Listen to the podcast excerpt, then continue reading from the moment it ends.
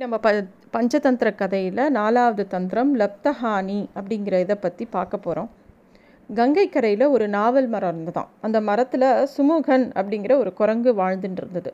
அந்த மரத்தில் வந்து ரொம்ப அந்த நாவல் பழங்கள் வந்து நல்லா பழுத்து பழுத்து அப்படியே கொட்டுமா.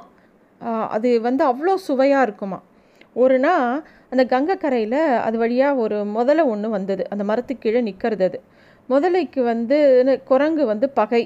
இருந்தாலும் தன்னோட வீட்டிற்கு வந்த அந்த விருந்தினரை நம்ம உபசரிக்கிறதா நல்லது அப்படின்னு சொல்லிட்டு அந்த குரங்கு வந்து முதல்ல கிட்ட இந்த நாவல் மரத்தில் இருக்கிற நாவல் பழங்கள் ரொம்ப ருசியாக இருக்கும். நீ முத முதல்ல என் வீட்டுக்கு வந்திருக்க. அதனால நான் உனக்கு கொஞ்சம் நாவல் பழம் தரேன்னு சொல்லிட்டு அந்த மரத்தை போட்டு உழுக்கிறது. அந்த நாவல் பழங்கள்லாம் கீழே விழுந்த உடனே அதை முதல்ல எடுத்து சாப்பிட்டு பார்க்கறது ரொம்ப ஸ்வீட்டாக இருக்குது முதலைக்கு ரொம்ப பிடிச்சி போயிடுது. அதுலேருந்து தினமும் அந்த முதல்ல வந்து அந்த நாவல் மரத்துக்கு அடியில் வருது. குரங்கும் தினமும் ஆட்டி கொடுக்கும். அதுலேருந்து நிறையா பழம் உ- கீழே முதலையும் சாப்பிடும். இப்படியே தினமும் நடக்கவும் முதலையும் குரங்கும் ரொம்ப இணைப்பிரியாத நண்பர்களாக மாறி போயிட்டாங்க. தினமும் மணிக்கணக்கில் அந்த கங்கை கரையில் உட்காந்து ரெண்டு பேரும் கதை பேசி சிரித்து ரொம்ப ரொம்ப சந்தோஷமாக இருப்பாங்க. ஒரு நாள் அந்த குரங்கு என்ன பண்ணிட்டு அந்த கொடுத்த நாவல் பழம் கொஞ்சம் எடுத்துட்டு தன் வீட்டுக்கு எடுத்துன்னு போகிறது தன்னோட மனைவி கிட்ட கொடுக்கறது பெண் முதலை கிட்ட. அந்த பெண் முதல்ல அந்த பழத்தை சாப்பிட்ட உடனே ரொம்ப நல்லா இருக்கே என்ன எங்கே கிடச்சிது? அப்படின்ன உடனே இந்த மாதிரி சுவையான நாவல் பழத்தை நான் சாப்பிட்டதே இல்லை அப்படின்னதான். உடனே இந்த முதல்ல ஆண் முதல்ல சொல்கிறது இது என்னோடய நண்பன் தான் எனக்கு தினமும் தரான் இன்னைக்கு உனக்காக நான் கொண்டு வந்தேன் அப்படின்னோடனே யார் அந்த நண்பன்? அப்படின்னு கேட்குறது அந்த நாவல் மரத்திலேயே ஒரு குரங்கு வசிக்கிறது. அவன் தான் என்னோட நன் நண்பன். அவன் தான் எனக்காக தினமும் இந்த மரத்தை உலுக்கி அந்த பழத்தை கொடுப்பான் அப்படின்ன உடனே அந்த பெண் முதலைக்கு ஒரு யோசனை வருது.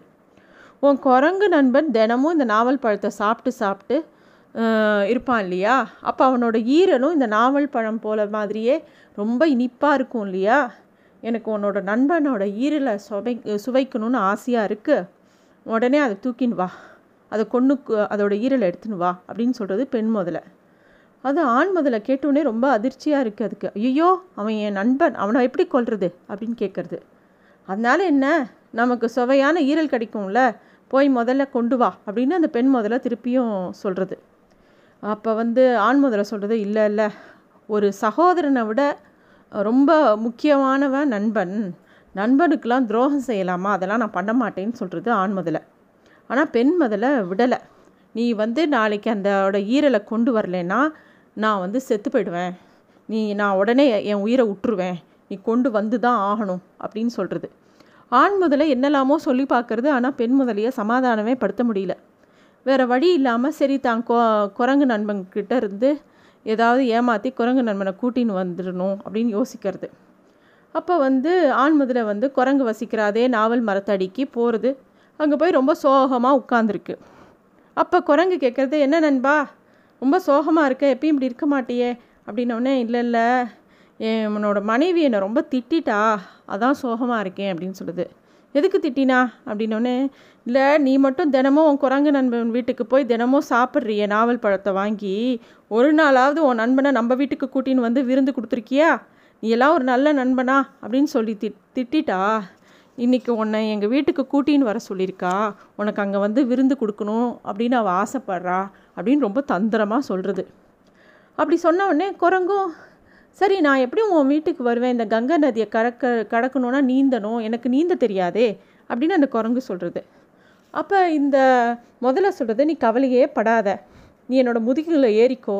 நான் உன்னை என் வீட்டுக்கு சுமந்துட்டு போகிறேன் அப்படின்னு ரொம்ப நைச்சியமாக சொல்கிறது சரி அப்படின்னு சொல்லிட்டு தன்னோட நண்பன் முதலை சொல்கிறத பேச்சை வந்து கேட்ட குரங்கு ஏறி முதலையோட முதுகு மேலே ஏறி உட்காந்துக்கிறது குரங்கு அதை சுமந்துண்டு வேகமாக அந்த கங்கை ஜலத்தில் அப்படியே நீந்தி நீந்தி வேகமாக போகிறது அது போகிற வேகத்தை பார்த்தோன்னே குரங்குக்கு கொஞ்சம் பயம் வருது. மெதுவாக போப்பா இல்லாட்டி இந்த ஜலத்தில் மூழ்கியே நான் செத்து போயிடுவேன் கீழே விழுந்துட்டேன்னா எனக்கு நீச்சல் வேற தெரியாது ஜாக்கிரதை அப்படின்னு சொல்கிறது அப்போ தான் அந்த பெ முதல்ல சொல்கிறது நண்பா நான் ஒன்றும் எங்கள் வீட்டு விருந்துக்கெலாம் உன்னை கூட்டின்னு போல. என்னோட மனைவிக்கு உன்னோட ஈரலை சாப்பிட்ணுன்னு ரொம்ப ஆசை வந்துடுத்து. அவளோட ஆசையை நிறைவேற்றுறதுக்கு தான் உன்னை கூட்டின்னு போகிறேன் அது என்னோட கடமை இல்லையா? அப்படின்னு சொல்கிறது முதல்ல அப்படி சொன்ன உடனே குரங்குக்கு வந்து ரொம்ப துக்கமாக இருந்தது. ஒரு நண்பனை இப்படி நம்பிட்டோமே நண்பன்னு இது கடைசியில் நம்மளை ஏமாத்திடுதே சரி இதுக்கிட்டேருந்து எப்படி தப்பிக்கலாம் அப்படின்னு யோசிக்கிறது குரங்கு. அப்புறம் ரொம்ப அன்பாக பேசுகிறது முதல்ல கிட்ட. அட நண்பா இதை நீ முன்னாடியே சொல்லியிருக்கலாமே. அப்படின்னோடனே ஏன் நீ தப்பிச்சு போகிறதுக்கா அப்படின்னு கேட்குறது முதல்ல. இல்லை இல்லை நாங்கள் குரங்கெல்லாம் நட்புக்காக உயிரை கூட கொடுப்போம்ப்பா. நீ முன்னாடியே சொல்லியிருந்தேன்னா நான் வந்து உங்க உங்கள் உன்னோட பெண் முதலை வந்து என்னோடய ஈரலை சாப்பிட்ணுன்னு சொல்ல கேட்டா அப்படிங்கிற விஷயத்தை என்கிட்ட சொல்லியிருந்தேன்னா என்னோடய ஈரலை நான் தோச்சி காய போட்டிருக்கேனே அந்த மரத்தில் அதை எடுத்து உன்கிட்ட கொடுத்துருப்பேனே. இப்போ நான் ஈரலை அங்கேனா வச்சுட்டு வந்திருக்கேன். மரத்துலனா தொங்கின்னு இருக்கு. என்னை மட்டும் இப்படி தூக்கின்னு போறியேன்னொடனே முதலைக்கு புரியவே இல்லை. என்னது? உன்னோட ஈரல் அந்த மரத்தில் தொங்குறதா? அப்படின்னோடனே ஆமாம் ஆமாம் அப்பப்போ என் அந்த என் ஈரலை எடுத்து எடுத்து அந்த மரத்துக்கிளையில் காய வைக்கிறது என் வழக்கம்ப்பா அப்படின்னு குரங்கு சொல்கிறது ஐயோ அப்படியா? உன் ஈரலை கொண்டு வரலன்னா என்னோடய மனைவி உயிரை விட்டுருவேன்னு சொன்னாலே இப்போ எனக்கு இந்த ஈரல் வேணுமே அப்படின்னோடனே ஒன்றும் பிரச்சனை இல்லை. என்னை திருப்பியும் அந்த மரத்துக்கிட்டே கொண்டு போ. அந்த ஈரலை எடுத்து உன் கையில் கொடுத்துட்றேன் நீ கொண்டு போய் உன் மனைவிக்கு கொடுத்துக்கோ. அப்படின்னு சொல்கிறது குரங்கு. உடனே முதலையும் சரின்னு சொல்லிட்டு திரும்பியும் அந்த மரத்தை நோக்கி கூட்டின்னு போகிறது அந்த குரங்கை. அப்புறம் வந்து குரங்கு வந்து அந்த மரத்தை பார்த்த உடனே ஏறி அந்த மரத்து மேலே உட்காந்துக்கிறது அப்போ வந்து முதல்ல வந்து கேட்குறது நண்பா அந்த மரத்தில் இருக்கிற ஈரலை எடுத்து எனக்கு கொடு. அப்படின்னு சொன்ன உடனே குரங்கு சொல்கிறது ஏன் முட்டாள் முதலையே யாராவது தான் வயத்தில் இருக்கிற ஈரலை எடுத்து மரத்தில் மாட்டி வைப்பாங்களா? அப்படி செஞ்சால் எங்கேயாவது உயிரோடு இருக்க முடியுமா?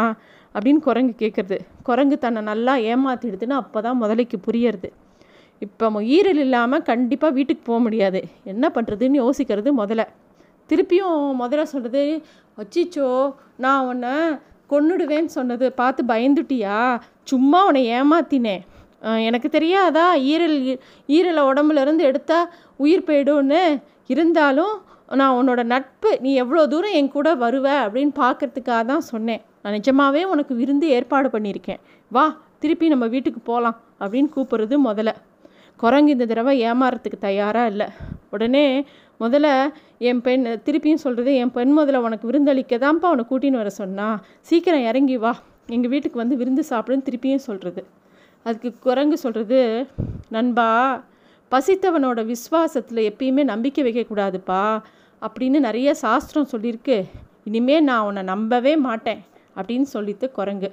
அது என்னது பசித்தவனோட விஸ்வாசம் அப்படின்னா என்ன? அப்படின்னு கேட்குறது முதல்ல. அதுக்கு ஒரு கதையை சொல்ல ஆரம்பிக்கிறது குரங்கு. அது என்ன பசித்தவனோட விஸ்வாசங்கிறத அடுத்த இதில் பார்க்கலாம். நன்றி.